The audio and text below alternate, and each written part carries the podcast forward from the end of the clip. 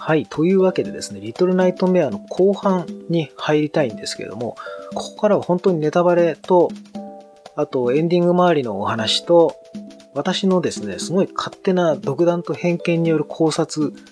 のみで構成されますので、何言ってんだこいつだと思う方もいるかもしれませんが、こいつが勝手に思ってるんだというですね、広い心で聞いていただけたら嬉しいかなと思います。まず、このゲームやっぱり、キリスト教文化圏っていうのが大きく関わっているゲームなんじゃないかなと、最初プレイしながら思ったんですね。私正直言ってキリスト教に詳しいわけじゃないですし、自分自身もそのクリスチャンではないですし、身近にクリスチャンの人もいないので、あまり詳しくわからないので、自分なりに調べた範囲でのお話になりますけれども、このゲーム自体やっぱりね、海外のものってゲームに限らず、キリスト教的なその考え方だとか、っていうのがやっぱり浸透しているので、海外の人だと自然に知っている要素としてそのキリスト教的な考え方だったり聖書の中に書かれていることみたいなのがあるらしいんですけども、我々が例えば映画とかを見てここ何を言ってるのかさっぱりわからないみたいなものも実はそのキリスト教の文化圏の人だったら自然にわかるみたいなことはよくあるらしいんでね、このゲームにもそういうのがあるんじゃないかなと勘ぐって私がちょっと考えてみたっていう感じなんですけども、まず、モーっていうですね、その船についてなんですけども、一体何なんだろうということなんですが、モーっていうのは MAW と、アルファベットで書きますけれども、これ単純に辞書で調べると、胃袋っていう意味が出てきました。で、胃袋、特に、ガツガツとですね、意地汚い食べ方をする人の胃袋のことをモーっていうらしいですね。で、そこからさらに意味が転じまして、奈落の底なんていう多分食欲が深いみたいなことのイメージから奈落の底みたいな意味合いも持つんじゃないかと思います。ですので、このモーという船は食を司る胃袋であり、シックスやまた誰かにとっての奈落の底みたいな意味合いでの名付けられた象徴的な場所なのかもしれないな、なんて思っています。この食べることに関しては、このゲームすごく、深く関わってるテーマだと思うんですけれども、まず第一にその主人公のシックスがものすごくお腹を空かした状態でゲームをスタートすると。で、ゲームの途中でお腹がすごい減って動けなくなるぐらいのシーンが何度も出てきますよね。クリアした方ならわかるでしょうけども、最初は確か鉄格子越しに子供にパンかをもらうんでしたっけね。パンだか肉だかをもらって、その後は、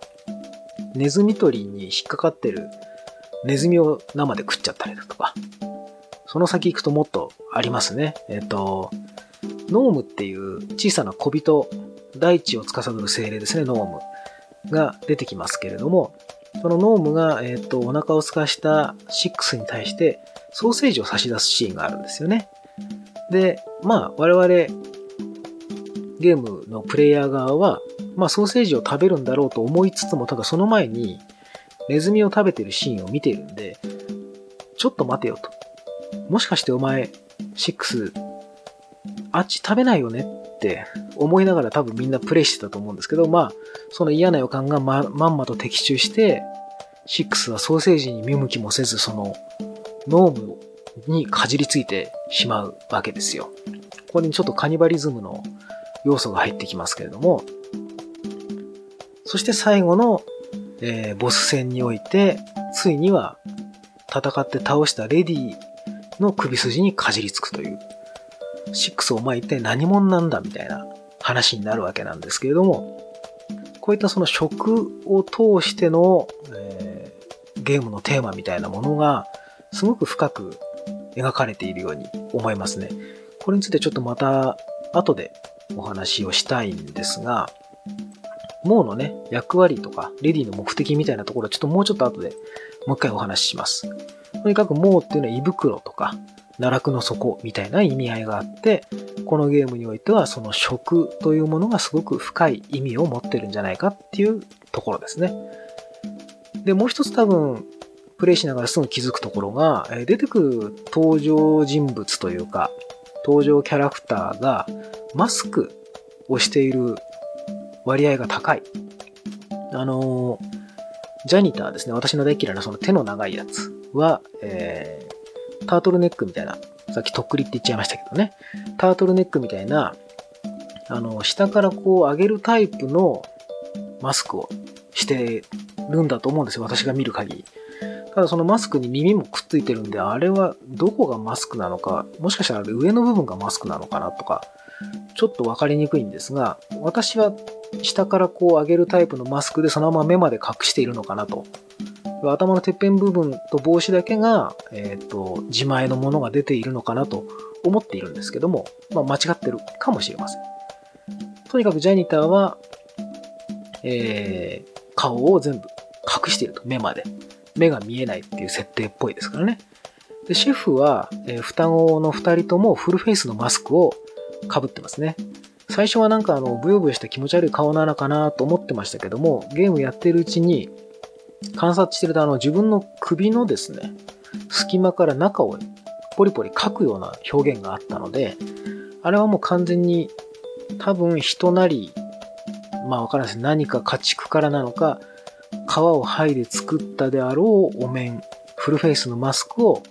被ってますね、完全に。先ほどレザーフェイスがモチーフだろうと言いましたけども、まさにそんな感じですよね。で、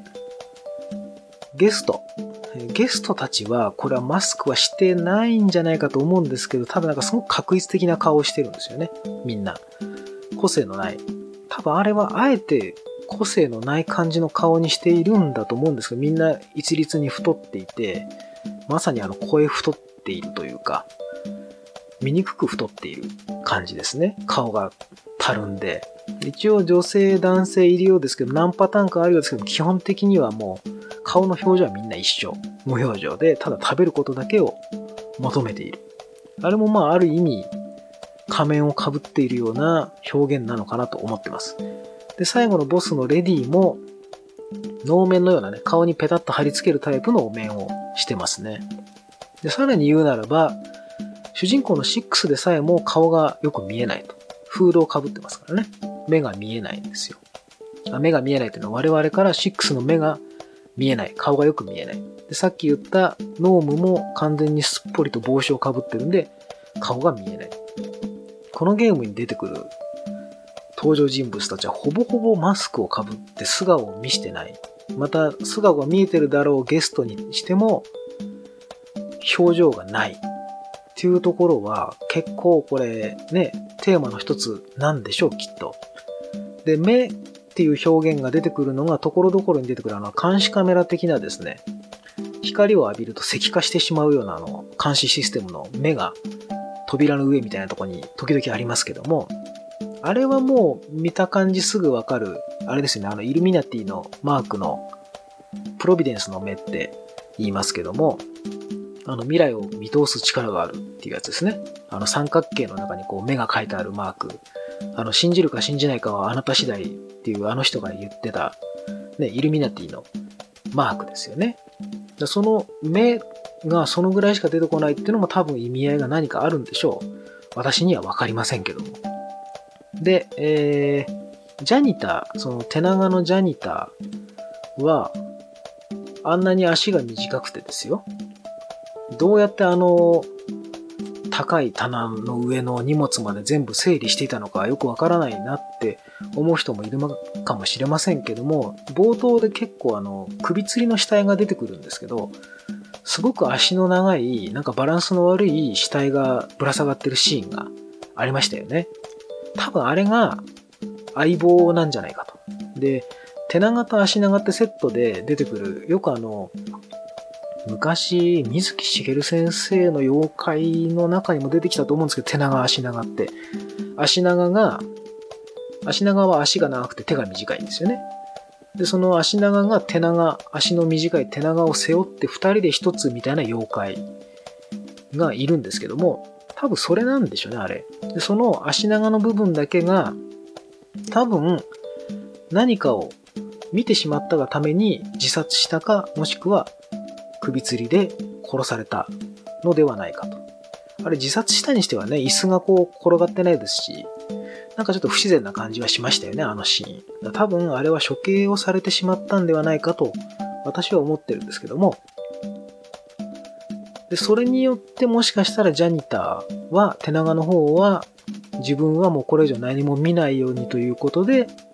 目を隠している、もしくは目を潰されたのではないのかなって考えたりもしますね。はっきりとこれ全部私の想像ですからね、皆さんも自由にこう考えてみると面白いと思いますよ。で、先ほども言ってたシックスがお腹を空かしている理由、このゲームのテーマの一つである 食ですね、食べることに関してですけれども、多分これはそのシックスっていうものが不完全な存在であると。なので食べたり吸収することでより完全な体に近づいていくっていう表現なんじゃないかなと私は理解したんですけども、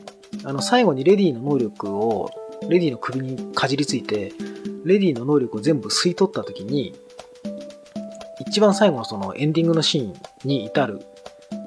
シックスが最後ですね、その船の外へ歩いていくシーンがありましたけども、あの時に周りのゲストたちがこう寄ってきた時にどんどん吸い込んでいきましたよね。その彼らの生気を吸い込んで、周りのゲストたちがバタバタ死んでいって、電球までもは消えていくみたいな、全ての命を吸い取っていく象徴みたいな形になっていましたけども、多分そういった意味であの時に初めて完全な体になったのではないかと。もしかしたらシックスは脱出することが目的だったというよりも、完全な体を手に入れることが目的だったのかもしれないな、なんてちょっと勘ぐってしまいますね。うん。そしてこのモーという船のトップに上り詰めたって考えてもいいのかもなと思っています。で、現代のリトルナイトメアズですね。なんで複数形なんだろうということを思った方もいるかもしれませんけども、6の悪夢ですよと。ね。リトルナイトメア。小さな悪夢。小さな少女の悪夢の話という単純な意味であれば、リトルナイトメアでいいはずなんですけども、ナイトメアズってなってるので、多分これはゲームに出てくる全員にとっての悪夢の集合体っていう意味合いなのかななんて思ったりもしています。シックスにとっての悪夢であり、ゲストたちにとっても悪夢であり、従業員たちにとっても悪夢であって、そしてレディにとっても最終的には悪夢となってしまった物語ということなのかなと考えたりしましたね。で、先ほど後でお話しすると言っていたモーの役割とレディの目的というところにつながっていくんですけれども、これエンディング、本当に一番最後のシーンで、スタッフロールの後に広い海の中にモーの船の、一番上の部分だけがちょこっと出ていて、潜水艦みたいになってるんですね、あれね、多分。で、その煙突みたいな潜望鏡みたいなのがぼーっと立ってて、そこに階段の出口があって、シックスがただ佇んでいるっていう絵で終わるわけなんですけども、これはもしかするとこの社会っていうのがかなりもう管理された社会で、この海以外のね部分にどっかに社会があるんでしょうけども、このモーっていうものはもしかしたらその管理された社会において人口を管理する、そのための組織というか、そのための機関なんじゃないかなって考えてみたんですよね。で、このゲストっていうのが海外のリトルナイトメアーズのサイトを見ると、モーにとっての食料でもあるような意味合いが読み取れるような文章が書いてあったんですよ。つまりそのゲストっていうのは、実はゲストたちはここのもうに食事に来たお客さんという感じで呼ばれているんだけれども、実はあそこで超えるまで、もうさらに超え太るまで食べさせられて、それこそ千と千尋のお父さんとお母さんが屋台でこう食べまくって豚になっていくあのシーンありましたけども、あれと同じでゲストたちはすごい食べてですね、大きくなってこうそうなった時に、その後で食材として加工される。そしてその食材として加工されたゲストがまた次のゲストへの食事として提供されるっていう、その食物連鎖のための存在がゲストなんじゃないかって考えると、やっぱりこの世界全体の胃袋としての役割を果たしているのが脳であって、脳自体がその社会の不要なものを消化していく役割があるんじゃないかと。ね。人口を管理して。っていうような意味があって、その船を管理する船長的な役割がレディーなのではないでしょうかと思ったんですが、どうでしょうね。皆さんはどう思いましたかね。ただこうやって考えると、その食堂で出されてる食事以外に、ジャニター寺川が子供の死体みたいなものをこう包帯みたいなので巻いて加工してたじゃないですか。保存食みたいに。あれは何のためなんだろうってなっちゃうんですよね。だって多分ゲストたちがやってきて、そのゲストがまた食材になるっていうサイクルができているんであれば、そこに子供たちをさらってきたりだとか、子供たちを保存食にする意味合いがよくわからないんですけども、そうなるとあれはレディーのための食事なのかなって思うんですね。で、レディは何のためにそれをしているかというと、多分あのマスクの下にある本当の素顔を隠してますけども、子供たちからは生気を吸い取って命を長らえているのではないかと。それが多分本来はやってはいけないことなのかもしれないんですけども、もしかしたらそういったところに気づいた足長が死んでしまった。処刑されてしまった。とか。で、それを分かった上で手長はまだその仕事を続けているとか。なので目を潰されているんじゃないかとか。思っちゃうわけなんですよね。こういうのいろいろ考えると楽しいですけどね。で、さらに私はそのゲームやってる時に、なんとなくレディはシックスのお母さんなのかななんて思ってて、お母さんに会いに行く話なのかななんて思ってたんですけども、あながち間違いじゃないのではないかなと。で、子供たちをね、どっかからさらってきてるような描写がなかったので、となるともしかすると、レディは自分で無限に子供を産むことができるというか、そういった能力があって、例えばですよ。で、それをさらに自分の勢力として取り込むみたいな、もう自分の中で循環するような期間みたいなことになっているのであれば、もしかしたらシックスはレディの子供として産み落とされて、で子が親を殺すみたいな、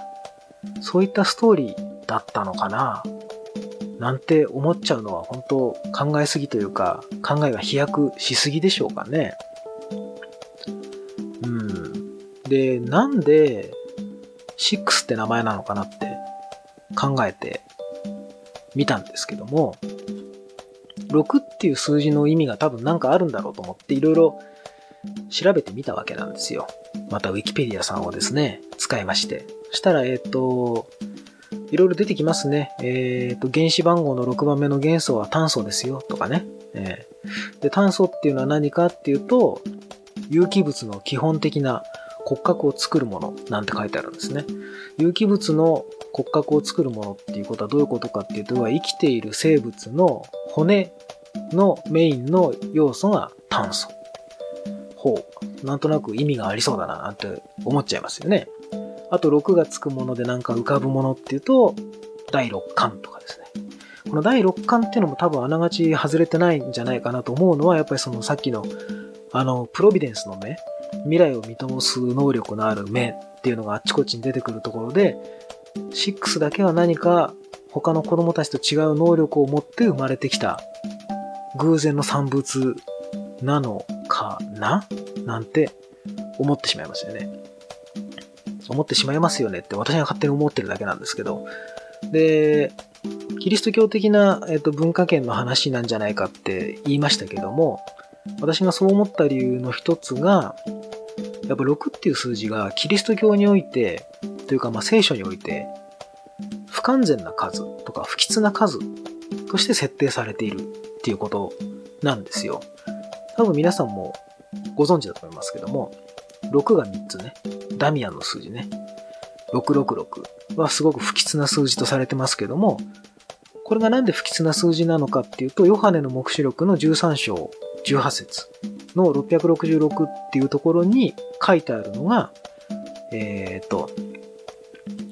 に1つを書く6は不完全な数字とされていますよみたいな文章が書いてあるらしいです。7から1つ引いた6がなんで不完全な、不吉な数なのかというと、神様が、この世の中を創造した時に6日間で世界を作ったと。で、7日目はその今までの働いた分を休養するためにそれを祝って休んだ。まあそれが要は日曜日ですよね。休日、安息日になりますよね。なので7に1つ足りない6っていうのがすごく不吉な数字だとされているらしいんですよ。と考えると、やっぱりその、さっきも言ってきたその6は不完全な存在であって、どんどんそのものを食べて吸収していくことで完全な姿になろうとしたんじゃないかっていうのと、6っていう数字が不完全なものであるというのがやっぱなんか重なってくるような気がして、ちょっともしかしてこの辺いい線いってるんじゃなかろうかなんて思っちゃうんですけども。ね。で、6には六芒星とか六角星か。ダビデの六角星。三角形が2つ重なっている魔法陣みたいなマークあるじゃないですか。あれも未来を予見する力を持つ象徴としてありますし、だからまあその6は不完全な存在として生み出されたんだけれども、最終的に親であるレディを取り込んで、そのモーという胃袋の中の頂点に立ったことで完全体のセブンとして生み出されてあの場にいたんじゃないのかっていうのが私のストーリーの解釈なんですけれども、皆さんはどう思ったでしょうかね。なかなかこうね、私またこれからちょっといろいろ調べてみようと思ってるんですけど、どうもね、このリトルナイトメアは考察サイトとかですね、そういったものが結構出てきているゲームらしいんですよ、久しぶりに。なのでちょっと皆さん興味あったらね、調べてみてはいかがでしょうか。私まだね、この自分の意見をまずまとめようと思ったので、そっち読んでないんですよ。だから多分、もっとね、詳しい、ちゃんとした理屈の通った意見がいっぱいあると思うんで、ぜひ、その辺も見てみてはいかがでしょうか。ゲームをプレイした方ね。なんかこういうのをね、考えられるゲームって久しぶりだったんで、面白いなと思って、ハマっておりました。皆さんもぜひ、リトルナイトメア遊んでみてはいかがでしょうか。本当におすすめできるゲームだと思います。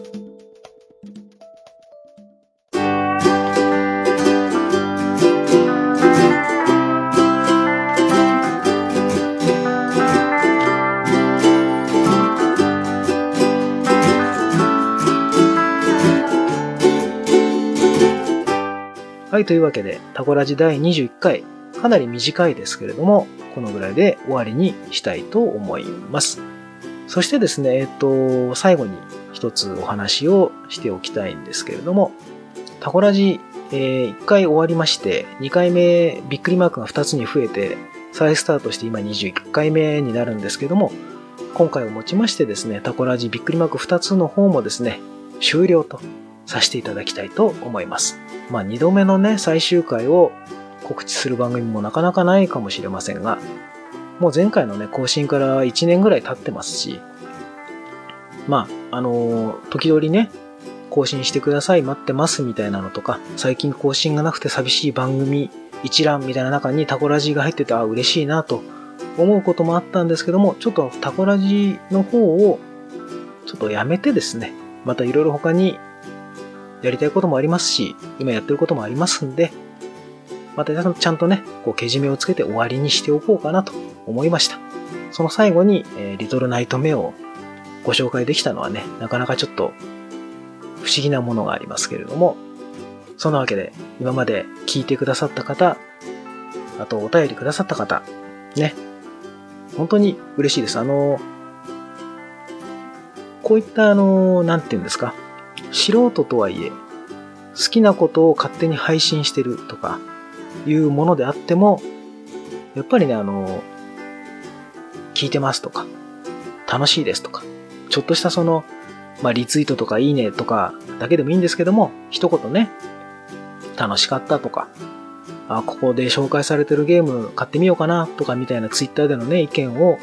まあ、コメントを見るとすごく嬉しいので、やっぱり皆さんも自分が好きな、例えばポッドキャストでも何でもいいですよ。何か創作をしてらっしゃる方に対して、あ、この人の創作物好きだなっていうのがあれば、できる限りこう積極的に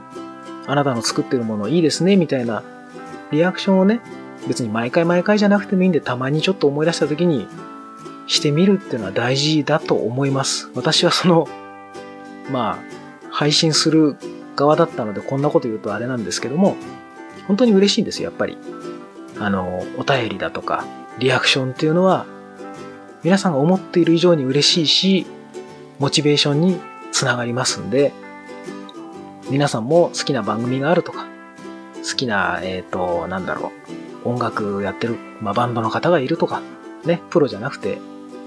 自分の趣味の範囲内でやってる、でも続けてくれたら嬉しいなみたいなものがあればね、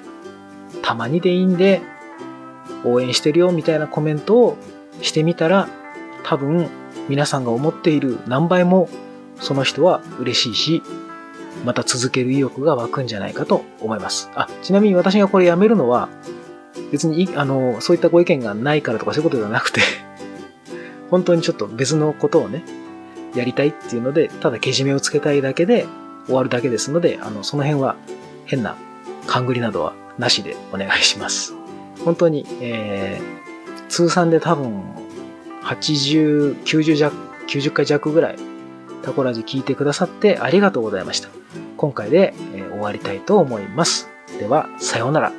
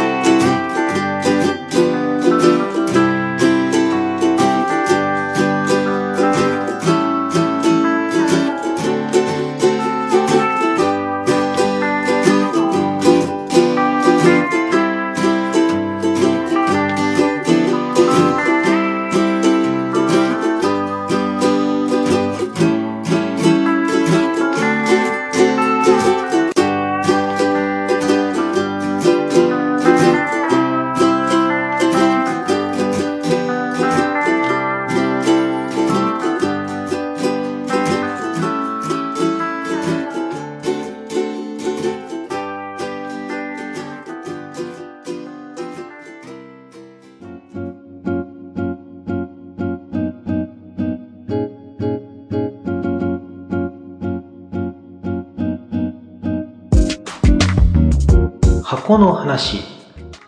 夜な夜な XBOX で遊んでいるよそじのおじさんが今遊んでいるゲームや気になるゲームについて話すだけのネットラジオ、ポッドキャスト、それが箱の話です。